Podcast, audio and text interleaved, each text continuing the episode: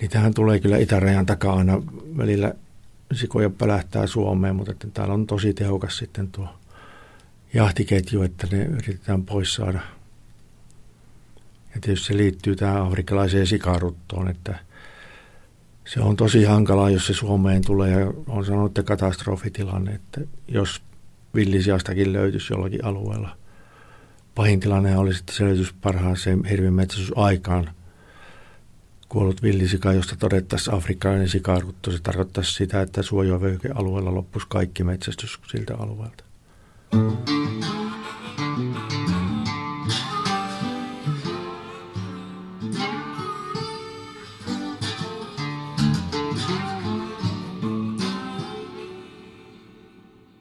Tämä on Saappaat jalassa podcast. Minä olen Matti Tieaho ja vieraani tällä kertaa on riistapäällikkö Erkki Kiukas. Tervetuloa. Kiitos ja hyvää huomenta. Erkki, ihan tämmöinen kuuma aihe. Täällä Kouvolan seudulla on nyt viime viikolla, siis helmikuun puolivälin tienoilla nähty ahma usea eri otteeseen. Ahma on aika eksoottinen eläin näillä leveysasteilla, vai mitä?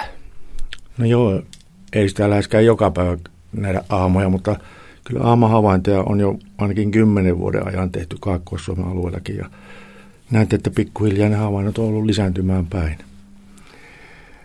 Niin, silloin kun mä aloitin metästyksen tuossa vuosituhannen alussa, niin silloin puhuttiin suurin piirtein, että ahma on sukupuuttoon kuollut laji, eikä niitä Etelä-Suomessa ollenkaan. Miten niitä nyt sitten yhtäkkiä on? No, niitä ainakin aikoinaan Keski-Suomeen istutettiin tuossa.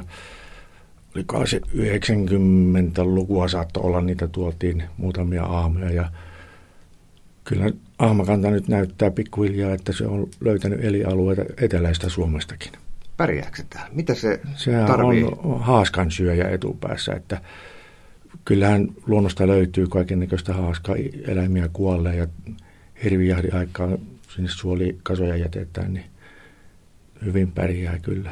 Kenen kanssa se oikeasti kamppailee elintilasta?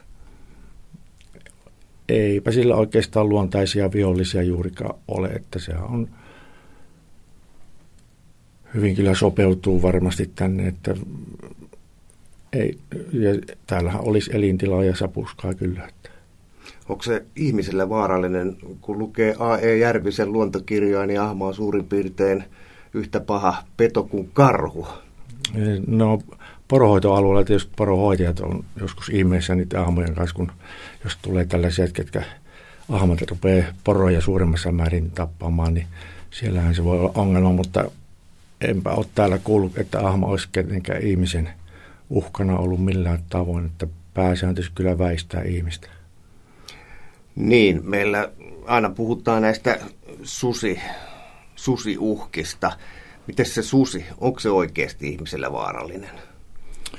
Ja tietysti vanha petotutkija Erik S. Nyholm sanoi aikoina, että hänkään ei uskalla sudelle takuumieheksi lähteä, enkä uskalla itsekään takuumieheksi lähteä sudelle, etteikö jossain tietyissä tilanteessa voisi näin olla, mutta että pääsääntöistä on susi väistää ihmistä, mutta pikkuhiljaa, niin kuin on nähty, niin monet luonnoneläimet tottuu, jos ennen kuin ihmistä uhkana millään tavoin, niin ne saattaa tottua ihmisiä, kun tulevat ihan pihapiireihin, niin kuin sudenkin kanssa nyt on ollut käymässä. Että susi katsoo, että ei ihminen sillä ole millään tavalla uhka, niin tulee ihan pihavierailuja tekemään.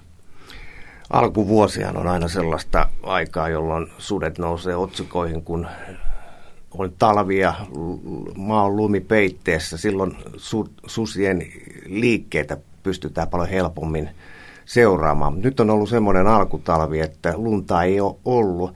Onko tämä sitten syy siihen, että se alkuvuoden susikeskustelukin puuttuu?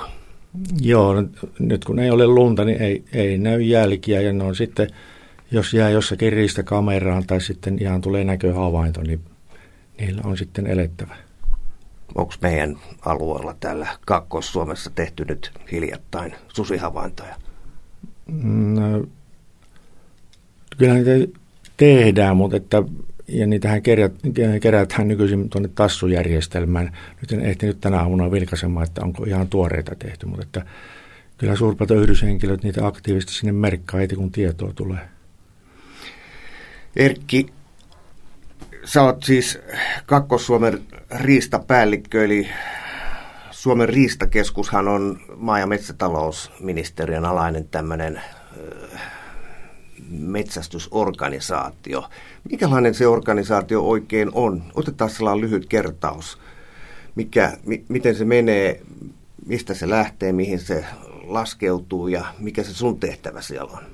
No, Suomen riistakeskus perustettiin vuonna 2011 riistahallintolailla ja siihen sitä ennen toimi valtakunnassa metsästäjän keskusjärjestö ja 15 riistanhoitopiiriä. Niin nämä pääpaikka, keskusjärjestö ja riistanhoitopiirit yhdistettiin Suomen riistakeskus nimen alle ja tällä hetkellä nämä entiset riistanhoitopiirit on Suomen riistakeskuksen alueita. Ja riistakeskusalueissa on sitten tällaisia, alimpana on sitten tässä organisaatiossa, se taitaa olla jo tällaista vapaaehtoistoimintaa, on nämä riistanhoitoyhdistykset.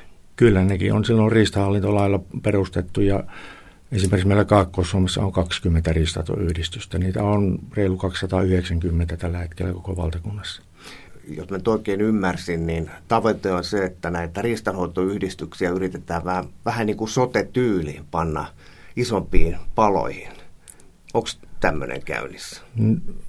Pari vuotta sitten oli valtakunnassa tämmöinen virtaa vapaaehtoiseen yhdistymiseen hanke, missä kannustettiin riistanhoitoyhdistyksiä vapaaehtoisteitse. Jos naimahaluja löytyi yhdistyksillä, niin sitähän sitten tuettiin sitä ihan rahallisesti ja silloinkin kartoitettiin täällä Kaakkois-Suomessa tilannetta, mutta täällä ei sitä vapaaehtoista halukkuutta ainakaan siinä vaiheessa löytynyt.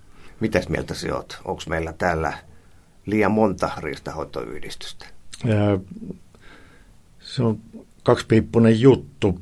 Monet on sitä mieltä, että sit menetetään se paikallistason asiantuntemus siellä, että jos kootaan kaikki suurempiin ja suurempiin yksiköihin, niin sitten tavallaan se kentän väki, joka sille sitä käytännön hommaa vapaaehtoisteitse tekee, niin se kokee, että heidät tavallaan ahdistetaan niin kuin kauemmas ja kauemmas.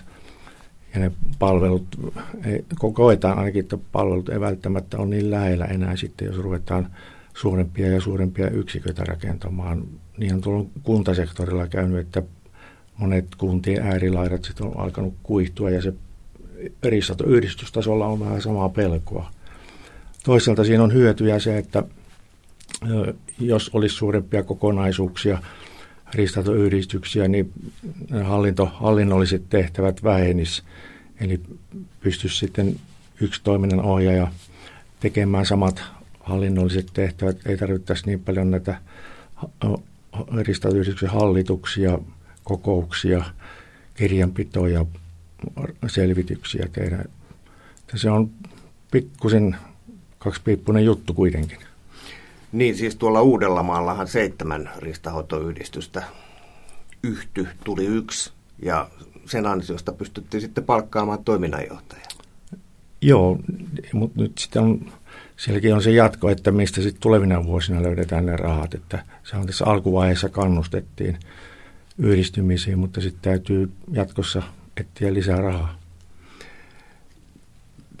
Oliko tämä nyt sellainen viesti, että ei kannata hätiköidä tässä tällaisen porkkanarahan kanssa, että kannattaa miettiä ihan sieltä toiminnasta käsin, mitä no kannattaa tehdä? Kyllä on monia pieniä ja aktiivisia riistanhoitoyhdistyksiä, ja niin kuin tämä on koko homma lähtenyt täysin vapaaehtoispohjalta, että jos ei ole naimisiin haluja, niin ei tehdä pakkoavioliittoja kuitenkaan.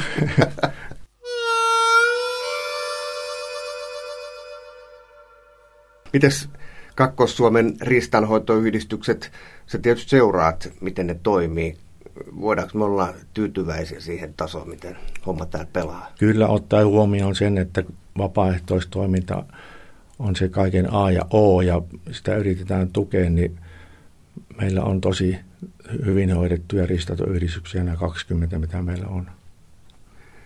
Se on jännä juttu. Mäkin olen kuulunut... Nyt en edes muista riistanhoitoyhdistyksen nimeä, johon kuulun, että kosketus siihen on aika heikko. Onko tämä pelkästään mun ongelma vai onko meikäläisen kaltaisia metästäjiä enemmänkin? No joo, varmaan suurin osa metsästäjistä ei päivittäin sitä edes tarvitse riistanhoitoyhdistystä, mutta että riistanhoitoyhdistyksellähän on säädetty tehtävät siellä riistahallintolaissa ja ministeriö on vahvistanut työjärjestyksen ja riistanhoitoyhdistys junailee siellä niin kuin tavallaan metsästysseurojen, seurathan perustuu ihan vapaaehtoistoimintaan täysin kokonaan, mutta että riistanhoitoyhdistyksellä on tiettyjä tehtäviä säädetty esimerkiksi suurista virka-aputoiminta. Tosin sieltäkin metsästysseuroista löytyy ne vapaaehtoiset kaverit. Sitten on nämä ampumakokeiden järjestämiset, mikä vaaditaan hirveän ja valkohäntäpeuroja karhunpyyntiin villisialle luotiaseella. Eli, ja sitten nämä metsästäjät tutkintojen koulutustilaisuudet ja tutkintojen järjestämiset ja vielä koulutustyö metsästyksen johtajille ja valvojien kouluttaminen ja niin edelleen, että yksittäinen metsästäjä, joka on pitkään harrastanut, ei välttämättä kovin usein tarvitse sitä, mutta löytyyhän sieltä sitten vapaaehtoistehtäviä, jos kiinnostusta riittää. Niin mä mietin. Joo. No, vapaaehtoistehtävät, kuka haluaa, kuka ei. Tämähän on tämä nykyyhteiskunnan ongelma, että talkootyötä ei palkaan haluta tehdä, mutta siis riistanhoitoyhdistykset on niitä tyyppejä, jotka sitten käytännössä hoitaa esimerkiksi, kun meikäläinen menee hirvikokeeseen, niin kyllä, siellä takana. Kyllä, ne, nimenomaan ampumakokeet kuuluu riistanhoitoyhdistyksen tehtäväkenttään. Mitäs muuten, mitä mieltä sä oot? Silloin kun mä aloitin, niin hirvikoe piti ampua kahdessa osassa, eli piti ampua paitsi seisovaan pilkkaan, niin sitten myös tämmöiseen liikkuvan hirvitauluun. Oliko tämä sun mielestä hyvä ratkaisu, että nyt ammutaan pelkästään sitä seisovaa pilkkaa? 4 laukausta, no, eikö niin? Se hyvä puoli siinä ainakin, että ase pitää olla kohdistettu, että, mutta kyllä vanhemmat pitkään, jotka sitä liikkuvakin ampuu, on todennut, että eihän tämä ole mikään koe enää, että se on vaan käydään ampumassa ne laukaukset siihen, mutta välttämättä kaikki ei kuitenkaan sitäkään nykypäivänä saa läpi, että siinä tosiaan täytyy sitten olla, jos karhukoittakin ampuu, niin kyllä ase hyvin kohdistettu, että edellyttää, että käydään jo etukäteen kohdistamassa ja katsotaan, että mihin aseen käynti vie. Jututin aikaisemmassa Saappaat jalassa podcastissa mestariampuja Juha Hirveä, joka sanoi, että vaikka enää nyt ei ammutakaan sitä liikkuvaa maalia, niin on paljon ratoja, joissa on tämä liikkuva hirvitaulu. Ja Juha ehdotti, tai sen vinkki oli semmoinen, että ihmisten kannattaisi käydä harjoittelemassa kuitenkin siihen liikkuvaan maaliin. Ja sitten ennen kaikkea, silloin oli mun mielestä jännä idistä, kannattaa kokeilla sen liikkuvan taulun ampumista, paitsi sieltä 75 metristä, niin mennä myös lähemmäksi. Kokeilla, jos vaan rataohjeet sen sallii, niin kokeilla myös lähempää, jolloin näkee vähän niitä ennakoita, että miten ne muuttuu. Mitäs olet mieltä, oliko hyvä vinkki? Ilman muuta kannettava, ja kyllä monet hirviporukat jo tavallaan siinä porukan sisällä on tehneet sisäisiä sääntöjä, että jokaisen pitää käydä harjoittelemassa siihen liikkuvaankin maaliin ennen hirvijahti kautta. Mm. Mites oot sä itse hirvimiehiä? Viime vuosina valitettavasti itseltä on jäänyt tosi vähin hirvijahtiin osallistumiset henkilökohtaisista muista syistä, kun harrastan tuota maanviljelyhommaa tuolla Etelä-Savon puolella ja vapaa-ajat sitten on mennyt aika tiukkaan siellä. Samoin äiti on ollut siinä kunnossa viime vuodet, että on vaatinut vähän perään kattomista, niin sitten en kerta kaikkiaan ole raskinut sinne hirviporukkaan edes ilmoittautua, kun ehtisin ehkä yhden viikonlopun syksyssä ja en koe, että se olisi tasapuolista muita hirviporukan jäseniä kohtaan. Niin, hirven metsästys on kyllä melkoinen operaatio joka syksy. Siinä iso joukko suomalaisia miehiä ja naisia kokoontuu perätysten joka viikonloppu ja jotkut käy viikollakin ja suorittaa sen seuroille annetun tehtävän, eli pitää tätä hirvikantaa täällä Suomessa kurissa. Kyllä, ja tosin silloin kun 1994 vuonna tuli tänne riistapäällikön hommiin ja katseltiin niitä silloisen riista- ja kalatalouden tutkimuslaitoksen tilastojen, nykyisiä se on Luonnonvarakeskus, niin siellä oli hirviahtiin meidänkin alueella, kun meillä on noin 16 000 kortin maksanutta, niin oli noin 10 000 osallistui hirviahtiin, mutta nyt oikein säikähdin tuossa viime vuonna, kun katselin vastaavia tilastoja, niin se oli 6-7 000 enää osallistujien määrä hirviahtiin. Eli reilussa 20 vuodessa on pudonnut näin paljon tähän. Kyllä. Johtuisiko se siitä, että enää ei ole tällaisia ajojahteja vai laskettiinko tässä nimenomaan sellaisia ihmisiä, jotka osallistuu hirvijahtiin pyssyn kanssa? No siinä oli, kaikkihan siellä on laskettu, ketä on niin kuin, sehän perustuu havaintokortteihin, että mitä sinne on merkattu jahtiporukan kooksi, että sinähän voi silloin merkata erikseen niitä ampujia ja ajomia. Nykyisinhän se on hyvin paljon siirtynyt koiralla tapahtuvaan metsästykseen. Niin. Ajomiesten määrä, no tuolla rajan, itärajan pinnassa vielä joudutaan käyttämään ajoketjumetästyksiä, kun siellä on vaarana, että se koira luikahtaa sinne Venäjän puolelle ja se on kovat selvittelyt sitten, että saadaanko vai eikö saada koiraa Suomeen takaisin. Niin, siis voiko käydä niin, että sitten ei saada takaisin? Pahimmassa tapauksessa voi käydä. Tarkoittaako tämä sitä, että kun se menee yli rajan, niin se suurin piirtein ammutaan vai se vaan napataan ja... Se katoaa. Niin se katoaa. Niillä kun on pannat kaulassa, niin panta saattaa mykistyä. Mutta yllättävän hyvin niitä on, mitä on kuullut, niin on saatu kuitenkin takaisin viime vuosina. Joo. No kuitenkin hirven metästys, jos katsotaan sitä kaatoina, niin siinä nyt ei hirveästi olla pudottu. Eli entistä pienemmin porukoin. Nimenomaan koirien avulla, niin ammutaan suurin piirtein yhtä paljon kuin ennen. Vai ammutaako? No, se riippuu vuodesta ja hirvikannan tilasta, että hirvikantakinhan menee vähän niin kuin meren aallokko, että aaltoliikettä löytyy ja nythän sitä on muutaman vuoden ajan taas yritetty hirvikantaa harventaa sille tasolle, mille meidän alueen riistaneuvosto on ne tietystavoitteet asettanut ja nyt näyttää, että hirvikanta on tullut alaspäin, eli tarkoittaa käytännössä sitä ensi syksynä ei ammuta niin paljon hirviä kuin tänä vuonna. Joo. Tai viime vuonna. No nyt se päättyi tammikuun puolivälissä. Mites meidän muut riistaeläimet täällä Kaakkois-Suomessa? Mikä, jos ajatellaan sitä, että sä tulit tänne hommiin 1994 ja nyt ollaan vuodessa 2020 ja sivumennen sanoen, tässähän käy niin, että kevään aikana sä jäät sitten... vapaa herraksi, eli siirryt eläkkeelle, eikö niin? No, kyllä semmoinen tarkoitus olisi. Joo. Mites tässä 26 vuoden aikana, minkälaiset riistakehitykset sä oot tässä pannut merkille?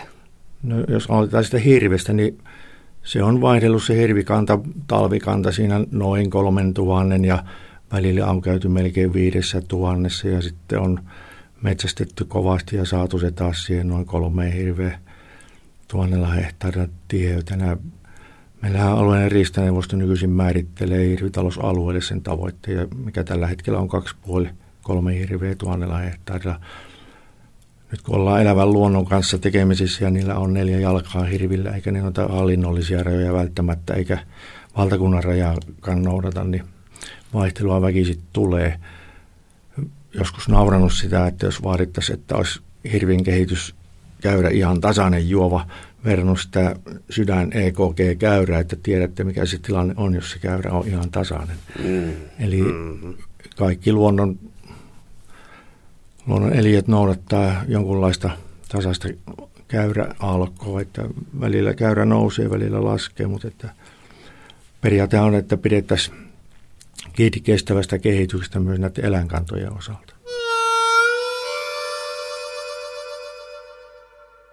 Jos ajattelee pienempiä hirvieläimiä ja valkohäntä peuraa, sen kanta on meillä kuitenkin kasvanut niistä ajoista, kun tänne tulin. Myös metsästyslupien määrä ja kaatomäärät on kasvanut. Eniten pienistä hirvieläimistä on tuo metsäkauris kasvattanut kantaansa. Ristasuunnittelija Tolvasi Jounin kanssa tultiin samana vuonna hommiin ja seuraavana talvena kyseltiin esimerkiksi metsäkauriin kannan tilaa, niin ainut havainto löytyi Rautjärveltä, reilun 10 kauriin lauma, joka hävisi sekin sitten. Mutta viime talvena oli jo noin 2 000 metsäkaurista talvikanta. Että. Käykö tässä samalla tavalla kuin tuolla Varsinais-Suomessa, että metsäkauris ja valkohäntäpeura, niistä tulee suoranainen ongelma, että niitä on niin paljon? Tietysti tulee ongelmaksi, niitä ei metsästetä, mutta että kyllä meillä on alueellisessa riistaneuvostossakin keskusteltu siitä, että niihin tieyksiin ei kyllä päästetä meidän pienten hirvieläinten kantoja, koska se aiheuttaa, suurin ongelma on heti tuolla liikenteessä, kolareita tapahtuu ja sitten tietysti nämä erikoisviljelmät on vaarassa, samoin voi tulla metsän puolelle vahinkoja. Tämä vahinkokehitys täytyy aina huomioida, kun tiettyä eläinkantaa hoidetaan. Eli kuinka paljon meillä on nyt tällä hetkellä metsäkauriita Kaakkois-Suomen alueella? No niitä oli nyt meillä on just kartoitus taas meneillään talvikannasta, mutta se on nousussut aika jyrkästi sinne melkein 0 pariin tuhanteen se talvikanta. Että tässä mitä minä olen täällä ollut. No voisiko tässä jotenkin kuvitella, että 20 vuotta eteenpäin niin ei suinkaan ole 2000, vaan voi olla 10 000, 4000, vaan on luokkaa 10 000 tai jotain sellaista. Jos käyrä nousee näin, niin se nyt näyttää nousemaan. Aika näyttää, että kyllähän metsäkaurista metsästetään jo nykyisin paljon aktiivisemmin. Että. Entäs valkohäntäpeura? Kuinka paljon meillä niitä on? No niitä oli lähestulkoon saman verran oli talvikantakartoitus. No Luonnonvarakeskushan nykyisin arvioi senkin, että se oli reilua paria tuhatta oli Luonnonvarakeskuksen kanta-arviot viime talvena. Eli yhtä paljon. Kyllä. Suurin piirtein. Mites muut riistaeläimet? Aloitetaan näistä pedoista, ne on aina mielenkiintoisia. Joo. Mites se karhu? No silloin kun tulin tänne 94 vuonna töihin, niin 93 vuonna oli ensimmäinen karhulupa ollut. Ja karhukantahan sitten lähti kasvuun ja tällä hetkellä on viimeisin, nythän tänä vuonna tulee taas uusi arvio, mutta oli reilu 200 karhua se yli vuoden ikäisten karhujen määrä. Siis on meidän alueella? Kyllä. Ja niitä on sitten metsästetty vajaasta 10 tuonne 26 karhuun vuosittain sillä välillä. Siis nehän on noussut ihan räjähdysmäisesti. Mistä ne tulee? Se on tietty paikka, mistä kaikki elämät tulee, mutta no kai se voi sanoa, että ne tulee sen saman rajan yli, jonne ne koirat häviää. No sieltä on tullut ja kyllähän meillä on lisääntyvää karhukantaa ihan omalla puolella.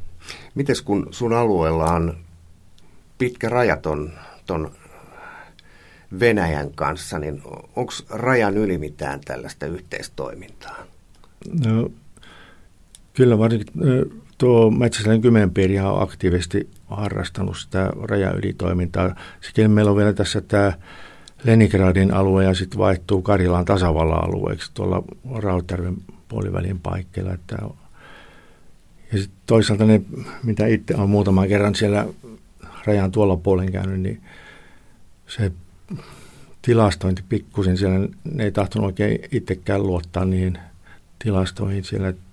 Sellainen tarkka tieto, varmaan suuntaantavaa tietoa hyvin löytyy, mutta sitten tuo rajavyöhykkeen leveyskin saattaa vaihdella useammasta 10 kilometristä aina muutamaan kilometriin tuolla itärajan puolella, niin siinä on vähän semmoinen ei kenenkään maa-alue, että mistä vähemmän tulee tietoa. No siellä on eläintenkin sitten hyvä olla, siellä ei paljon liikettä siellä on aika hyvät reservaatit. Joo. Onko sinulla siis sellainen näkemys, että ylipäätään metsän eläimiä on tuon rajan toisella puolella huomattavasti enemmän kuin tämä meillä? No, mitä minä olen siellä käynyt, yleensä ne on sanonut siellä puolella, että lähettäkää heille hirviä, että he lähettää vastapainoksi suurpetoja. Tällaista vaihtokauppaa, niin. Bilateraalista vaihtokauppaa.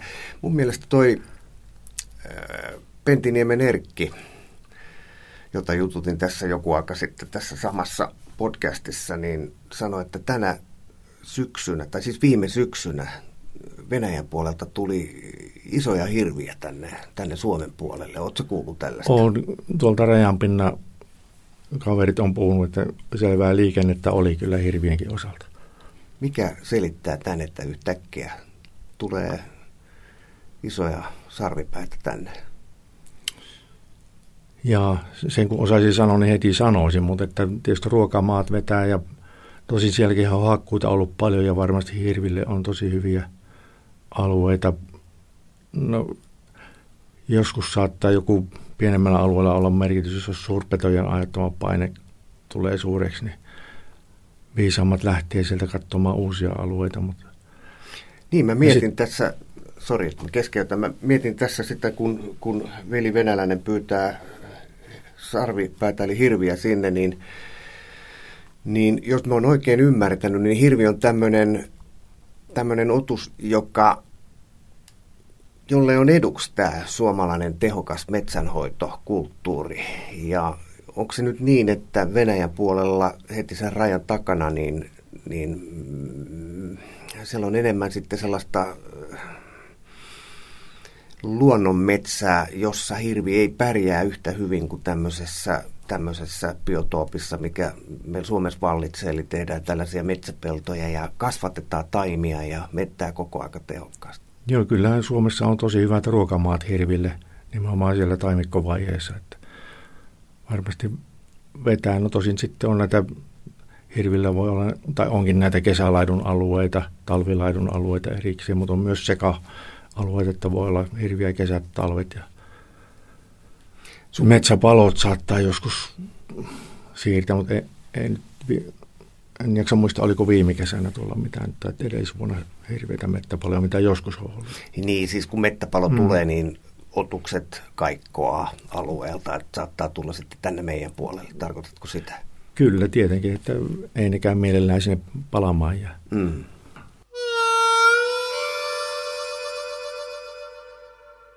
entäs sitten susi? No, sudenkannat on, meillä oli semmoinen, mitä nyt minun aikana on ollut, niin suurin kanta-arvio oli jossain 15 paikkeilla, mutta tällä hetkellä ainut susireviiri, mikä on Luonnonvarakeskuksen mukaan, niin on tuolla niin sanottu Puumalan reviiri, eli rajoittuu Etelä-Savoon, Puumalaan ja sitten Ruokolahteen ja Rautjärveen Parikkalaan. Mutta sitten nyt on susien kiima alkamaisilla ja niitähän kyllä kulkee sitten läpi alueen, mutta nyt kun ei ole lunta, niin vaikeampi niitä havaintoja tehdä. Ja joskus kun meri oli jäässä, niin meren rannikko jäitä pitkin kanssa vaelteli susia. Nyt ei taida jäätä olla, ei ainakaan Kotka ja Haminan edustalla. Ei. Mites, kun se susi on sellainen, että se aina puhututtaa nimenomaan just tähän vuoden aikaan, kun jälkiä näkyy ja sitten nyt itse asiassa muuten. Oliko se niin, että nyt alkuvuodesta tehtiin susihavainto ihan Helsingissä, Vantaalla tai jossain tällaisessa? On pääkaupunkiseudulla tehty susihavaintoja ihan viime vuosinakin. Kun mä oon jututtanut tällaisia luontoihmisiä, ei metästäjiä, vaan muuten luonnossa viihtyviä ihmisiä, niin mulle on valjennut tällainen tilanne, että esimerkiksi lintuja, niin sä näet niitä paljon helpommin kulttuurimaisemassa tai kaupunkien tai lähiöiden lähettyvillä, kun sitten, jos toisaalta menet sitten jonne erämaahan. Siellä on nuukaa. Eli onko susien ja suurpetojen kanssa sama juttu, että ne on huomannut, että lähemmäs valoja, lähemmäs kaupunkeja, täältä löytyy enemmän ruokaa? Ja kyllähän riistaeläimistä just metsäkaurissa on ihan kaupunkiasukas, elää asutuksen yhteydessä. Samoin rusakothan on tulleet, ketutkin on tulleet, supikoiratkin on kaupungistunut. Niitä on tosi vaikea välillä kaupunkialueita saada pyydettyä, kun ei ole oikein käytännön mahdollisuuksia siihen. Ja tosi arka lintu sepelkyyhkykin on muuttunut ihan kaupunkiasukiksi. Se on muuten järkyttävä muutos, minkä mäkin olen pannut merkille, että ennen kuin näki kaupungissa vaan puluja, niin nyt on sepelit kyljessä. Että näitä sepelkyyhkyjä on ihan siellä, missä ihan pulujakin. Joo, ennen oli tosi arka lintu. Ammutaanko me niitä liian vähän vai mistä sitä johtuu, että ne tulee tänne? Vai tajuuko nekin sen, että ne on itse asiassa paremmassa suojassa kuin tuolla? Niin, sekin voi olla, ne katsoa, että serkut pulut siellä viihtyy hyvin, että miksi se hekin. Joo, susi on yksi. Sitten käytiin tämä ahma läpi. Se oli mielenkiintoinen havainto, että täältäkin niitä löytyy. Entäs ilves? No, ilveskantakin on vaihdellut. Sekin on käynyt siellä melkein parissa sadassa noin 200 yksilön paikalla suurimmat talvikannat. Nyt tuli viime talven kanta-arvio alaspäin, mutta ilveksen osalta on valitettavasti se, että siinä osalla meidän kenttähenkilöstöä niin on ollut pientä lakkomielialaa kirjata niitä ilveshavaintoja. Mitä sä tarkoitat kenttähenkilöstöllä? Siis näillä petoyhdyshenkilöillä, esimerkiksi meidän keskeisellä alueella, niin selvästi ei merkitty niitä ilveshavaintoja, mikä aiheutti sen, että kanta-arviot tuli alaspäin. Että kaikessahan totuus on tuolla ulkona, niin kuin jossakin TV-sarjassa oli. Että niitä ei kyllä kaikkia saa kirjoihin ja kansiin millään, mitä siellä on, mutta sitten siellä on nähty, että niitä heidän havaintojaan ei täysimääräisesti sitten Luonnonvarakeskus osaa hyödyntää sillä kanta-arviota tehdessä. Ja aika monta palaveria siitä on läpikäyty ja keskusteltukin asioita, mutta että vaatii aikansa. Että saadaan sitten kentämäkin ymmärtämään se, että havaintoja on kirjattava, jotta sitten valtakuntaan saadaan kunnollinen kanta-arvio. Sehän koskee mitä tahansa riistaeläintä. Nyt se on enemmän kärjistynyt tuo ilvekseen, mutta että Luonnonvarakeskushan tekee niiden havaintojen perusteella ne kanta-arviot ja maa- ja metsätalousministeriö sitten määrittelee kaatokiintiöt sen kannan perusteella ja sitten Riistakeskus jakaa luvat vielä. Katsotaan, että missä niitä tosiasiallisesti sitten tutkimuksen perusteella on ilveksiä tässä tapauksessa, niin luvat määräytyy sen mukaan. Mä touhuan pyssyn kanssa enemmän tuolla Päijät-Hämeessä ja mun kokemus on ihan selvä. Siellä ilvekset on ainakin lisääntynyt. Mites täällä etelämpänä?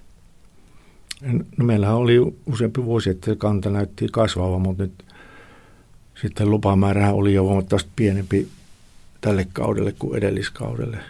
Johtui siitä, että ei ollut ilvespentujen havaintoja niin tarkkaan merkitty. Ja Luonnonvarakeskuksessa, kun katsoi sitten, että missä on ilvespentuita ja määritteli ilveskannan, niin se jäi pienemmäksi. No, kenttäväki löysäilee tämän ilveksen havaintojen suhteen, mutta mikä sun fiilis on? Onko ilvestä enemmän kuin aikaisemmin?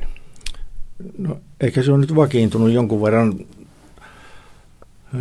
Se on varmaan jossakin, niin kuin sanoin, totuus on tuolla ulkona, mutta että mitä kentän väestön mielipidettä kuuntelee, niin heidän käsitys on, että selvästi suurempi pitää nyt tuo Luonnonvarakeskuksen arvio. Mutta Riistakeskushan joutuu noudattamaan tätä virallisia kanta-arvioita, koska se on tutkittua tietoa. Kyllä. Sikäli harmittaa, että jos tutkimukselle ei tule sitä täyttä tietoa sieltä kentältä, niin valtakunta on yhteiskunta rakennettu sitä, että virallisilla tiedoilla pelitetään. Miten Ilves, kun jos mä kohtaan joskus karhun, joka on tällainen henkilökohtainen fantasia, ja se voisi olla aika pelottava tilanne sudesta. Mä en ihmisenä osaa oikein olla sillä lailla huolissaan, ellei niin nyt te ole useampi. Mites ilves? Se on ketterä otus, erittäin arka, mutta onko ilves koskaan ollut ihmiselle vaaraksi? Tilanne, missä se voisi olla vaaraksi, on, että se ahdistetaan johonkin kopin nurkkaan. Ja sitten kuka tahansa voi olla vaarallinen, jos kokee, että nyt on hengenlähtö lähellä eikä ole muulla mahdollisuutta, mutta ei ilves kyllä pääsääntöisesti ihmiselle ole mitenkään vaarallinen. Entäs kotieläimet, koirat, kissat, muut tämmöiset maatalousoloissa asustelevat otukset lampaasta lähtien? Joo, no lammashan maistuu kyllä ilveksille ja kotikissatkin, että ja pieni koirakin tietysti voi olla. Onko meillä paljon muuten koiramenetyksiä ollut viime aikoina? Niitähän sudet ennen kaikkea. No, muutama on, onko niitä pari kolme viime vuodelta on koiran menetyksiä. Onko tähän mitään muuta keinoa? Siis mun mielestä koiralla ajaminen on, sit on vähennetty täällä itärajan tuntumassa, siis ihan täältä etelästä tonne Lappiin saakka sen takia, että pelätään niitä susia ja ihan aiheesta, että jos nyt äkkiä oikein muistan, niin luokkaa 50 koiraa vuodessa katoaa tai tulee raadelluksi, niin onko se ainoa vaihtoehto se, että ei käytetä sitten koiraa metässä, vai voiko sen koiran jotenkin suojella sitten sutta vastaan? No tietysti viime vuosina Luonnonvarakeskuksella on ollut seurantatietoa niistä, missä sudet liikkuu, ja sitten petoyhdyshenkilöiltähän myös löytyy tietoa, että WhatsApp-ringit toimii aika hyvin, että nyt sillä alueella on susi tänä aamuna tai viime yönä liikkunut. Niin sitten kun se tieto tulee, niin sitten ei mennä sen koiran kanssa sinne alueelle. Nyt on Riistakeskuskin on mukana tällä hetkellä Susi Life-hankkeessa, missä yritetään nyt löytää sitten entistä parempia koirien suojauskeinoja. Niitähän on ollut pippuriliiviä kokeilussa ja paukkuliiviä ja sun muuta. Että tosin vielä ei ole sellaista ihan läpimurtoa tullut, että mikä olisi täysin toimivaa suojaa. Se pitäisi olla toisaalta se liivikin, jos on, niin semmoinen, että se koira ei jää tuonne risukkoon kiinni sitä liivistä. Satutko näkemään tämän Ruotsissa tehdyn tallenteen, jossa koirassa oli kamera ja sitten yhtäkkiä metällä tuli kaksi sutta vastaan? Joo, olen näin. Se oli aika puistattava kokemus, kun sen katon. Se taas kestää yli 10 minuuttia se. Mutta jännää oli se ensimmäinen kohtaaminen. Siinä kamerassahan näkyy, että siellä on ensin yksi susi ja sitten näkyy toinen susi. Ja nehän vähän niin kuin siinä, niin sillai, ne ei tule suoraan kimppuun, vaan ne vähän niin kuin haistelee. Se on niin kuin säkin peluta. Että joo. Joo. Mistä suunnasta isketään. Joo, joo. Karmea video, mutta kyllähän sekin on myönnettävä, että jos me luonnossa liikutaan, niin meidän täytyy myös hyväksyä se, että siellä voi tulla susi vastaan. Kyllähän kaikkeen liittyy omat riskinsä.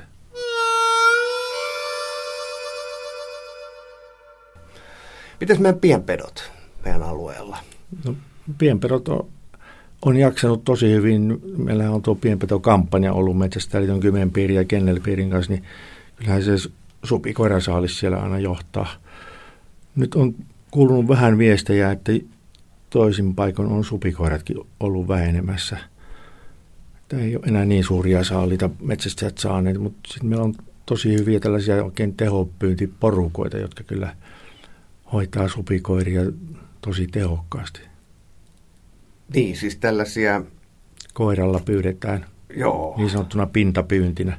Joo, mä jututin kuinka ollakaan Nevalaisen Tomia, joka toimii nimenomaan siellä sun toimiston takana, eli siellä Haminassa, ja sain oikein eloisan kuvauksen siitä, miten se homma toimii. Ja jos oikein ymmärsin, niin tämmöinen haaskahoukuttelu pelaa paremmin kuin supikoiran loukutus.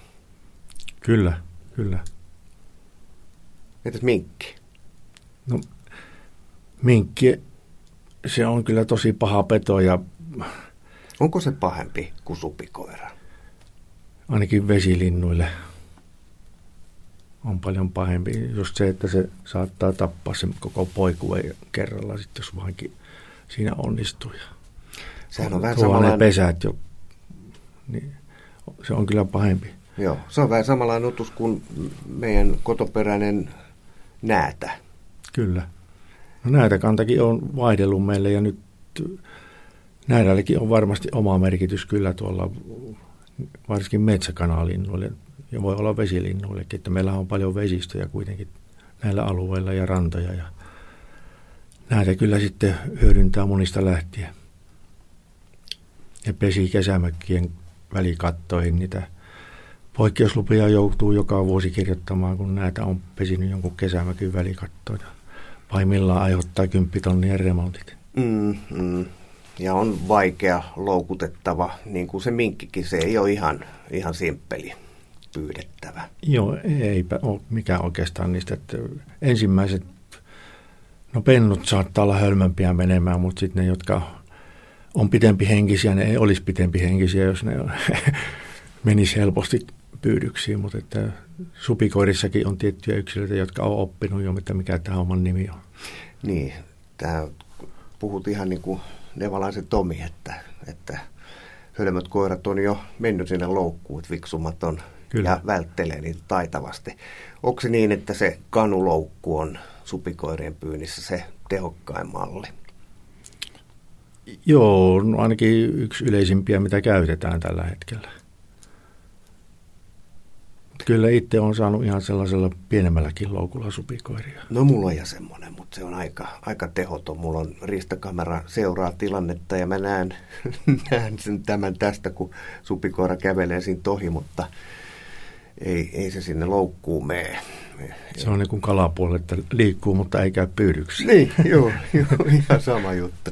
Hei, mitäs sitten tämmöiset eksoottisemmat, en mä tiedä, kuuluuko nämä nyt edes pienpetoihin vai riistaa vaan noin muuten, majava ja piisami. Onko meillä niitä täällä? Piisamit katosi aika totaalisesti.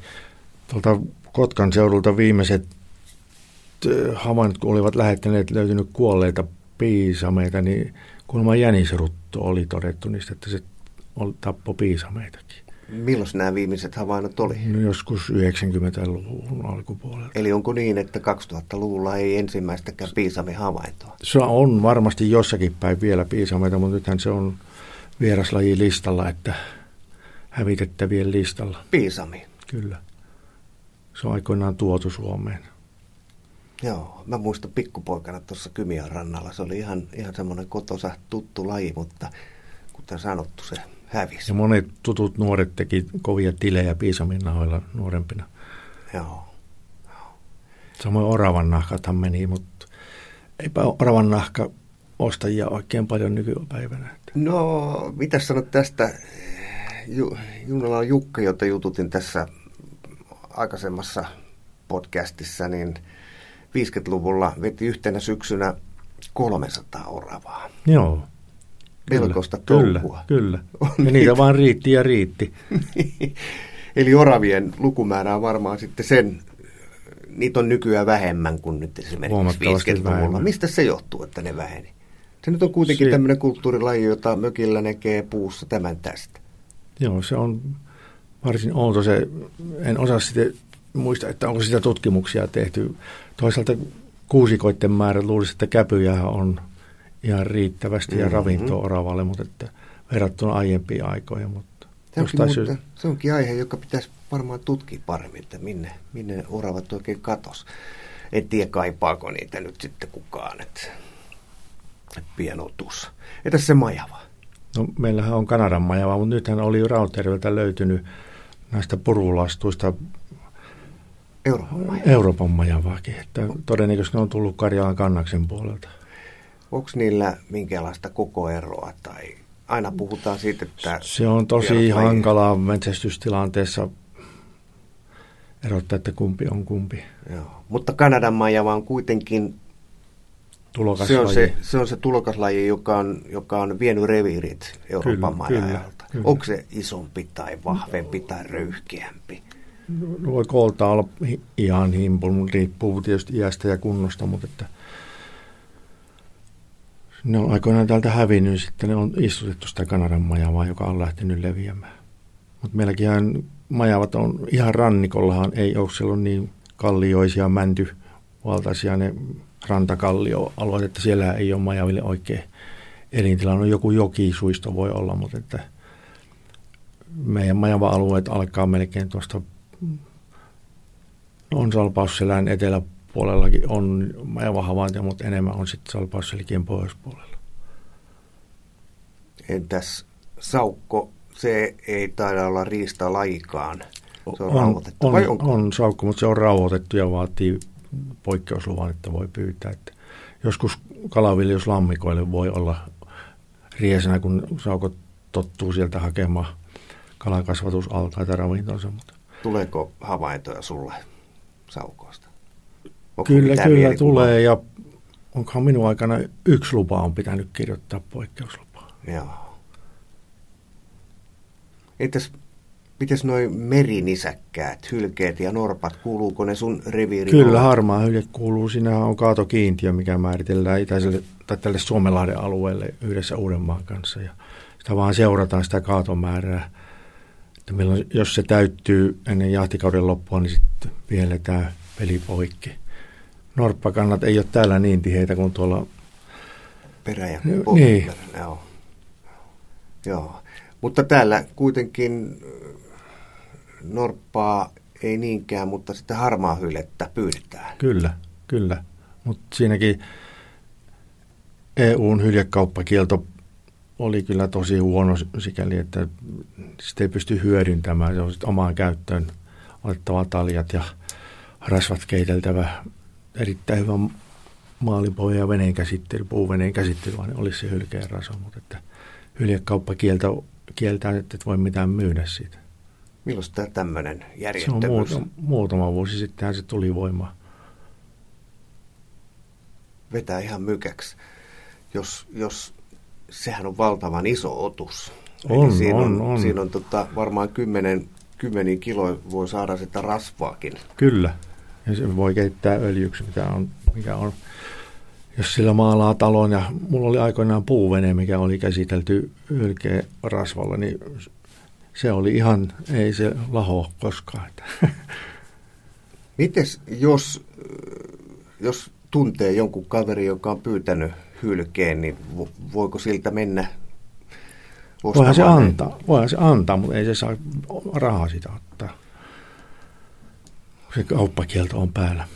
No, hylkeen nahkahan on valtavan komeata, kaunista. Kyllä. Sille nyt luulisi olevan ottajia, mutta voiko... Niitäkään ei saa pitää myynnissä. Eli ei, sellaisia markkinoita ei mitään, ei löydy. Mitään hylkeestä löytyy tällä hetkellä. No, hittosoiko. Tämä menee ihan järjettömäksi. No, tällaisia päätöksiä tulee valitettavasti.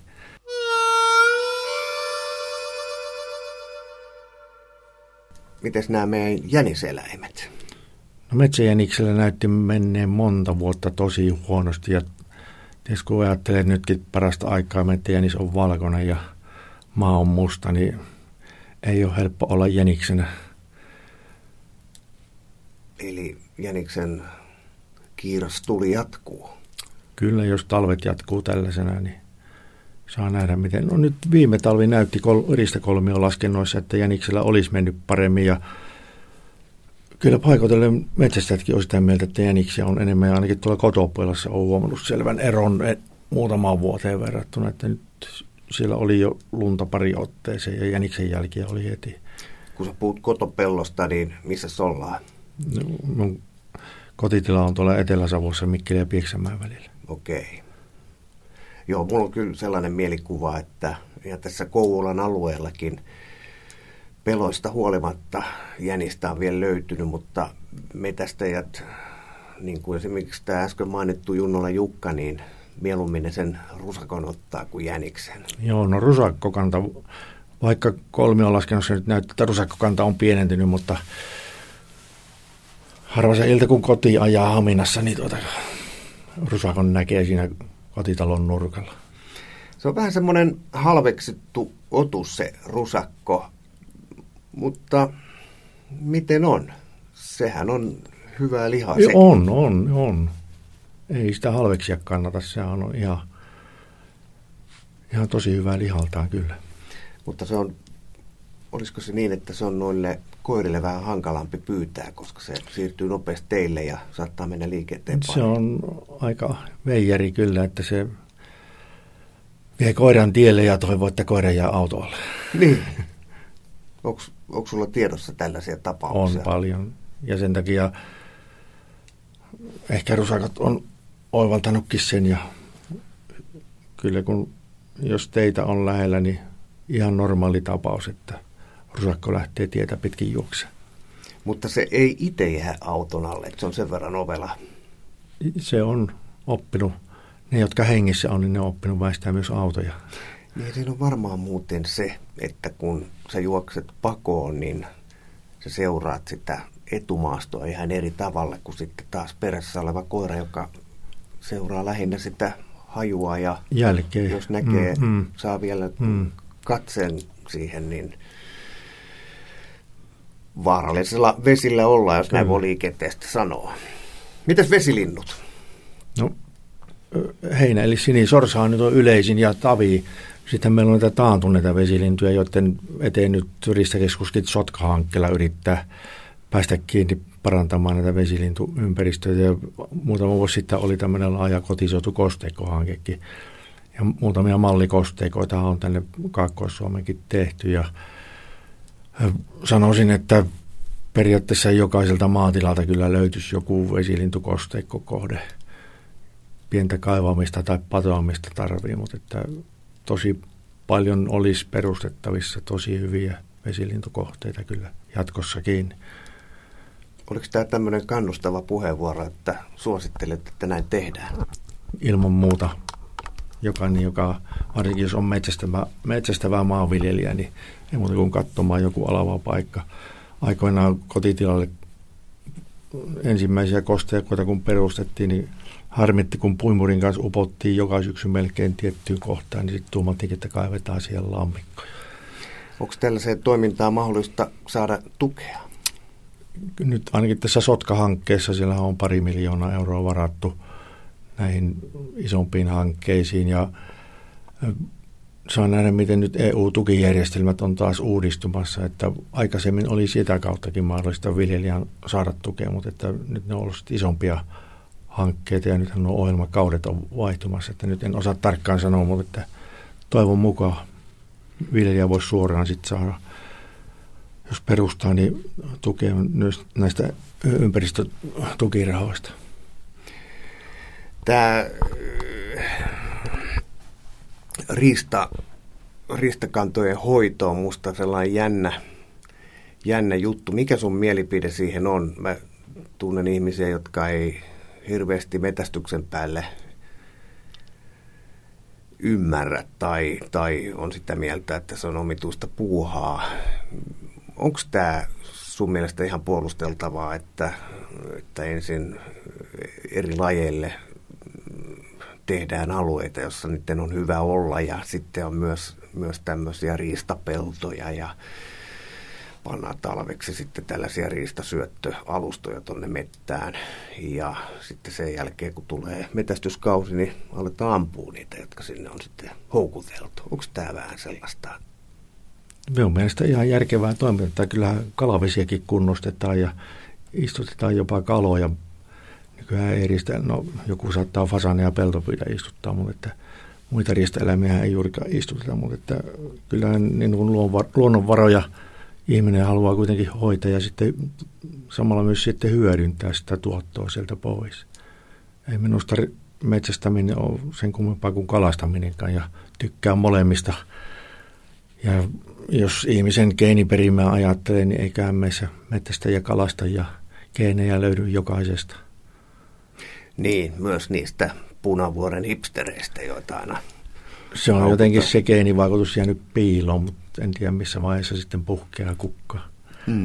Niin, tässä puhuu äänessä on nyt yksi käännynnäinen. Muistan aikanaan, kun appiukko kysyi, että sä oot kova kalastaa, miksi et sä metsästä? Ja sanoin, että se nyt sellaista murhatouhua, mutta en ole enää samaa mieltä. Pitäisikö meidän saada uusia nuoria metästäjiä lisää? Täällä on tämmöinen koko sen ajan, mitä itse olen metästänyt, niin semmoinen huolenaihe, että kaveri tukkoontuu. Joo, no, se on edelleen huolenaihe.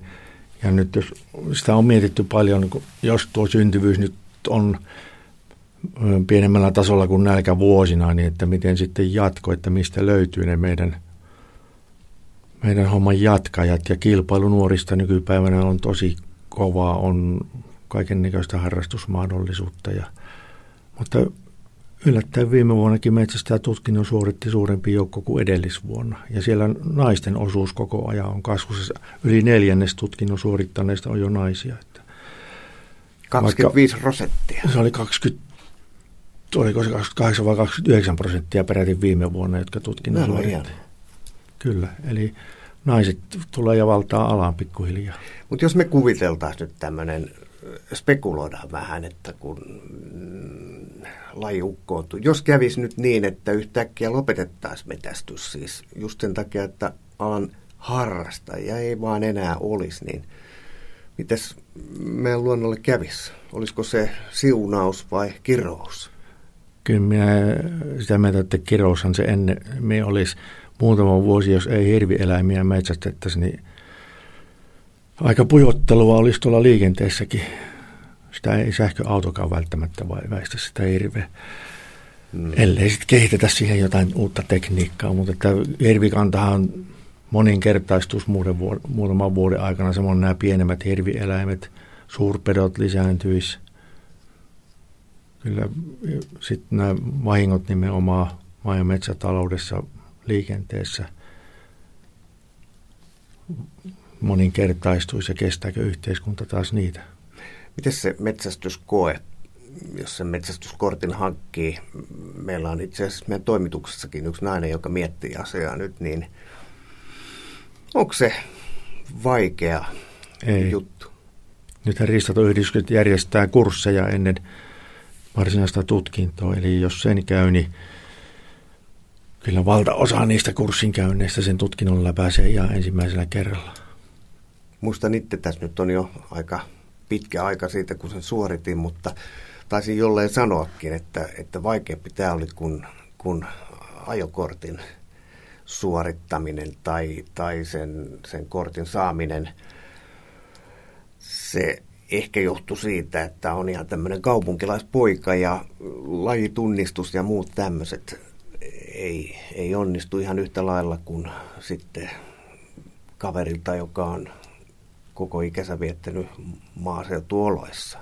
Joo, tietysti lähtökohdat ihmisillä on nykyään erilaisia ja riippuu siitä omasta harrastuneisuudesta, että kuinka hyvin niitä elukoita on noteerannut ja oppinut tunnistamaan, mutta nythän tuolta esimerkiksi Riistakeskuksen Riista-info-sivuilta löytyy jo hyvin paljon valmista materiaalia, löytyy videofilmipätkää ja kyllä siellä tutkintokoulutustilaisuudessakin käydään läpi niitä aiheita, niin se on pieni murto-osa, joka ei ensimmäisellä kerralla läpäisi sitä tutkintoa, jotka tosiaan sen koulutuksen läpi käy. Ja jos into on kova ja haluaa metästää, niin sen ennemmin tai myöhemmin ilman muuta saa läpi. Kyllä. Miten se metästys noin muuten? Sehän on muuttunut tässä, sanoisiko viimeisen 10 vuoden aikana. Siihen on tullut paljon teknologiaa mukaan. Eli esimerkiksi hirven metästys esimerkiksi tai sen jäniksen metästys tai mikä tahansa metästys, niin sehän alkaa olla vähän sellaista tietokonepelihommaa niin kuin mikä muu tahansa. Eli katsellaan puhelimesta, missä otus liikkuu. Kyllä. Mitäs mieltä sä oot? Meneekö tämä vähän liian pitkälle? No, pikkusen itse sitä on kritisoinut, mutta että sehän on mahdollista nykyaikana. Että, ja toisaalta sitten ymmärtää, että kun metsästäjäporukka, hirviporukatkin se ikäjakauma alkaa olla aika vanha, että jos se hirvikanta halutaan tietyllä tasolla ja muutkin riistaeläinlajikannat pitää, niin edellyttää sitten, että käytetään myös tekniikkaa hyväksi. Entäs nämä dronet? Niin, tämä riistalaskennoissa pystytään hyödyntämään kyllä. Tässähän on joku paikallisen ammattikorkeakoulun kanssa joku yhteistyöhankikin ollut meidän alueella. Kyllä. Minkälainen juttu se oikein oli? Tarkemmin en tiedä, mutta hirvien talvilaskennoissahan siinä on hyödynnetty drone, eli pystytään kiertämään alueita ylhäältä päin laskemaan niitä elukoita. Tiedätkö, onko metästysporukoissa jo alettu käyttää droneja muutenkin sillä lailla, että kun kausi alkaa, niin zoomaillaan alueet? Onko tätä tehty? Kyllä on varmaan tehty. Mitä mieltä sä siitä oot? No tietysti kun sitä ei itse siinä jahtitapahtumassa ruveta liikaa käyttämään, niin ihan hyvä se on, että tiedetään etukäteen, mitä siellä maastossa kenties on. Niin, tässähän taisi olla sellainenkin uutinen tuossa viime vuoden lopulla, kun se nyt oli, että oliko se nyt Lapissa vai missä, droneja oli käytetty niin, että niiden avulla siis väitettiin, että niiden avulla olisi niin kuin ohjailtu hirviä. Joo. Onko tämä ihan sallittu tällainen mediaheitto vai onko näin tapahtunut? Tietysti kun en tunne tapausta sen paremmin ja tutkimustuloksia, niin vaikea sanoa. Mutta se on ehdottomasti kielletty. Kyllä. Ettei jahdissa. Joo. Palataan näihin riistalajeihin. Vielä on yksi tämmöinen kokonaisuus käsittelemättä, eli Kaakkois-Suomen alueella metsäkanalinnut. Mikäs tilanne niiden kanssa on? No metsäkanalinnusta Metso on parhaiten sinnitellyt yllättäen. Teeri ja Pyy on alamäkeä ollut pitkä aikaa ja niiden eteen kyllä toivoisi, että saataisiin muutosta aikaan. Miten se tehtäisiin? Mistä se johtuu, että niillä menee niin huonosti? Se riippuu aika paljon. Joskus nauranut, että ilmeisesti pitäisi sanoa lämpölamppuja ruveta laittaa, että ne poikuet pääsisi siivilleen, kun oli kylmiä keväitä. Just. Sehän ratkaisee metsäkanalinnuilla hyvin pitkälle sen poikueen jatkomenestyksen, että kun ne poikuet kuoriutuu, jos on tosi kylmää ja sateista, niin ne menehtyy muutaman päivän aikana. Mutta jos on lämpimät kuivat kelit, niin poikueen menestys on paljon parempi. Ja sitten jos pienpetopyynti on yksi asia. Sitten villisiasta ei ole vielä keskusteltu. Kaakkois-Suomea on villisian pääesiintymisaluetta. On jopa itse miettinyt, että onko villisialle jo pikkusen vaikutusta ollut kaikki ruokasena elukkana. Jopa metsäkanalinnun kantoin, kun viime vuosikin näytti, että ei kovin hääppöisesti nuo meidän metsäkanalinnut menestynyt. Mulla taas sitten tuolta Päijät-Hämeestä on sellainen kokemus, että siellä näkyy lintuja syksyllä aika paljonkin. Mutta onko tilanne täällä sitten etelämpänä se, että pyyteeri huonolta näyttää? Joo, kyllä niin kuin jatko niiden osalta on jo pidempään seurannut, että metsonista on parhaiten pintansa pitänyt suurimpana metsäkanalintuna, mutta sitten nimenomaan teeri ja pyy, ne on painunut jatkuvasti alaspäin pidemmällä aikavälillä. Ja nyt epäilet, että myös villisika saattaa olla yksi osaselitys. Varsinkin jos villisikakannat pääsisi kasvaa. Nythän mä onneksi on pitänyt villisikakannan kurissa tosi tehokkaasti, mutta että missä tietysti villisika on, niin kaikki ruokainen eläin, niin varmasti siinä kanalinnun pesäkin menee. Niin, nyt ihan viimeiset tiedothan kertoo, että tosiaan villisikakanta on tälläkin alueella vähentynyt. Kyllä, me on nyt vuodesta 2014 kartoitettu riistanhoitoyhdistyksittäin ihan meidän omaa villisikakantaa ja sekin näyttää laskevaa suuntaa. Sähän olet semmoinen villisikojen erikoismies. Oletko sä monta villisikaa itse napauttanut? En Suomen puolella yhtään, Virossa 2. Jaa, me on sama juttu. Joo. Mutta sä oot seurannut niitä ja itse asiassa taisin jossain podcastissa mainitakin sut. Oliko se semmoinen Jahtimaalla kirja tuossa vuosituhannen vaihteessa ilmestyi, jossa kerroit kuinka monta villisikaa arvioidaan Suomessa olevan ja se luku oli jotain ihan muuta kuin mitä se on nyt. Joo, meidän omakin alueen kanta-arviot oli muutama 10 ennen vuotta 2014. Mistä se johtuu, että nyt näyttää siltä, että kanta täällä rajan pinnassa pienenee, mutta tuolla Uudellamaalla kanta kasvaa? Siellä tietysti niitä on vähemmän kuin täällä, mutta mikä tähän on selitys? No, täällä on tosi tehokas metsästys, on täällä selitys siihen, että niitähän tulee kyllä itärajan takaa aina välillä sikoja pälähtää Suomeen, mutta että täällä on tosi tehokas sitten tuo jahtiketju, että ne yritetään pois saada. Ja tietysti se liittyy tähän afrikkalaiseen sikaruttoon, että se on tosi hankalaa, jos se Suomeen tulee. Ja on sanonut, että katastrofitilanne, että jos villisiastakin löytyisi jollakin alueella. Pahin tilanne olisi, että se löytyisi parhaaseen hirven metsästysaikaan. Kuollut villisika, josta todettaisiin afrikkalainen sikarutto, se tarkoittaisi sitä, että suojavyöhykealueella loppuisi kaikki metsästys siltä alueelta. Kuulostaa karmealta. Kyllä, ja sitten jos niitä olisi useampia tapauksia siellä täällä, niin Se olisi katastrofi myös metsästykselle. Missäs niitä on lähimmillään nähty? Virossa on ainakin. Virossa on ollut ja on Venäjälläkin ollut no, tapauksia on Viron korkeuksilla. Tämähän on ihan vain ajan kysymys, että tavataan. No, suurin todennäköisyys, että sitä ei tuossa sikaa, vaan ihminen. Koska sehän voi virus elää sun maitvurusti oilevä välissä, ja jos sä heität sen tuonne maastoon, niin villisika tulee ja syö sen ja siitä lähtee. Se pöpö ei tartu muihin kuin villisikaa kuitenkaan. Joo, ja kotisikaa. Joo. Ja paikina on, että jos se pääsee jonkin kotisikalla, niin sitten on pelätty, että se on kymmenien ja jopa satojen miljoonien laskut Suomelle sen jälkeen.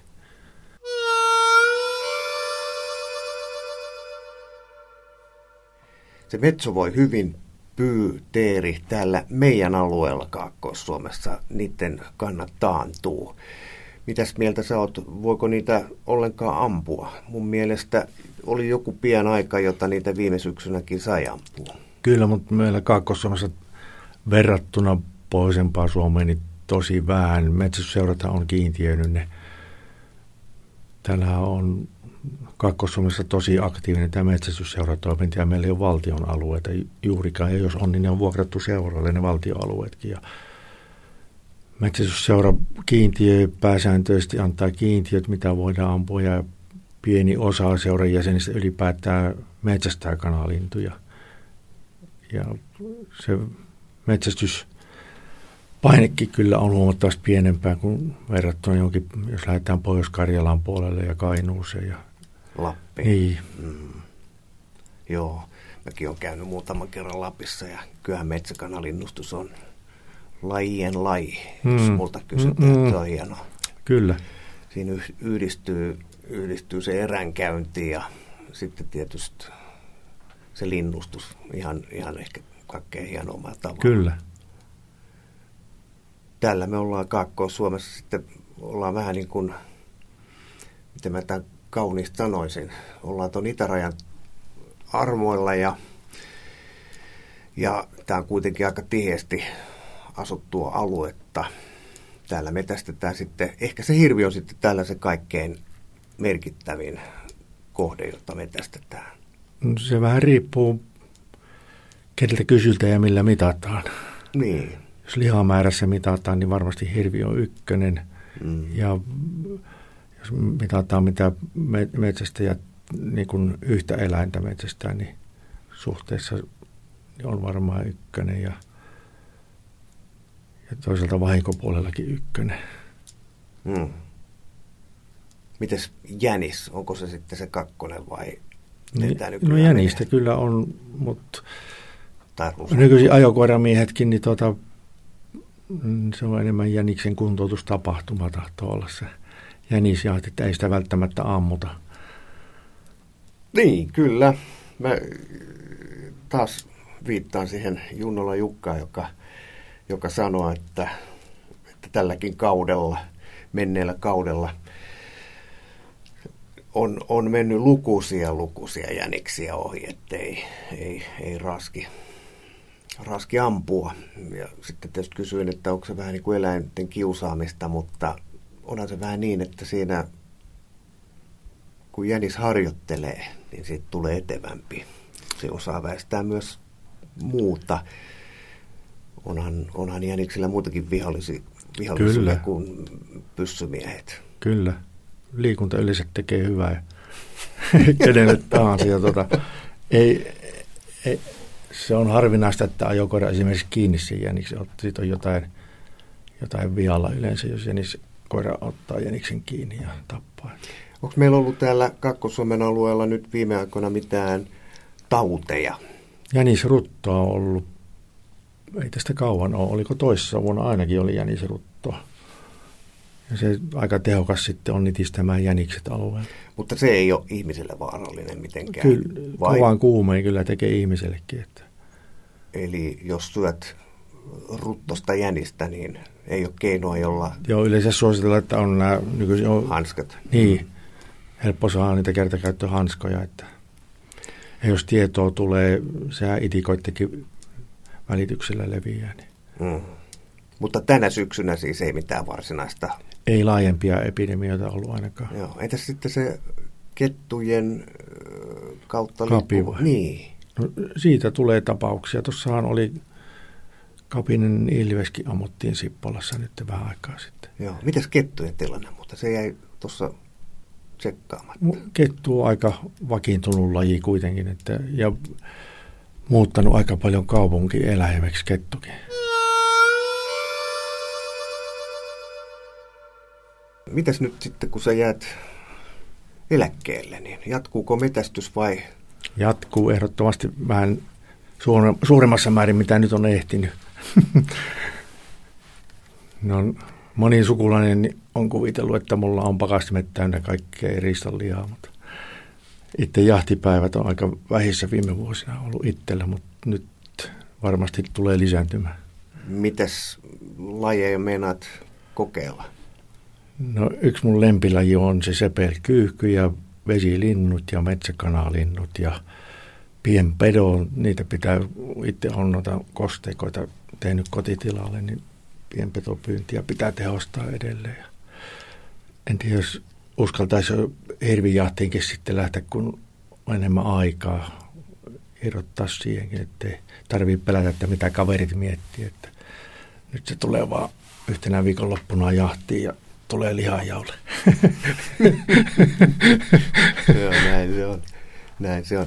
Sä oot varmaan kuitenkin metästänyt koko ikäs. Mikä sun mielestä? 15-vuotiaasta lähtien. Mikä oli eka saalis? Kanateeri. Hetkinen, kanateeri. Mitäs? Naaraspuolinen siis, okei, okay, joo. Mä ajattelin, että nyt on löytynyt joku savolainen laji, jota ei ole vielä. Kanateeriksi niitä sanotaan tuolla kotopuolessa. Kanateeri, okei. Okay. Siitä se lähti ja oot sitten harrastanut sitä koko ikäs. Mikä metästyksessä on se? Mä mietin nyt, että sä aloitit sen 15-vuotiaana ja sitten meillä on näitä nuoria tyyppejä, jotka miettii, että se on ihan tylsä laji tai sitten saattaa olla vähän kiinnostuneita. Mikä metästyksessä on se juttu? Yhteys luontoon. Kyllähän monet eläimetkin pyydystää toisiaan ja kun lähtee tuonne metsästysreissulle, pääsee sinne. On se sitten pellon laidassa tai pellolla tai vesillä vesilinnustosta tai mettässä metsäristan perässä liikkumista, niin kyllä se luonnon ilmiöt ja ne luonnon olosuhteet ja sielläkään ei yksikään päivä ole samanlainen. Siitä on kiitos, että meikäläisen hommakin on ollut semmoinen, että ei yksikään päivä ollut samanlainen, mutta kun lähtee mettälle, niin joka päivä siellä oppii jotain uutta. Näihin kohottaviin sanoihin on hyvä lopettaa. Kiitos, Erkki. Kiitoksia.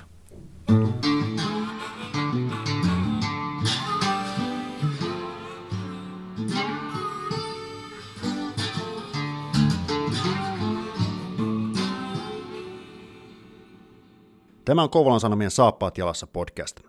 Pysy ajan tasalla paikallisista asioista ja tilaa Kouvolan Sanomat diginä edulliseen tutustumishintaan osoitteessa kouvolansanomat.fi/podcast-tarjous.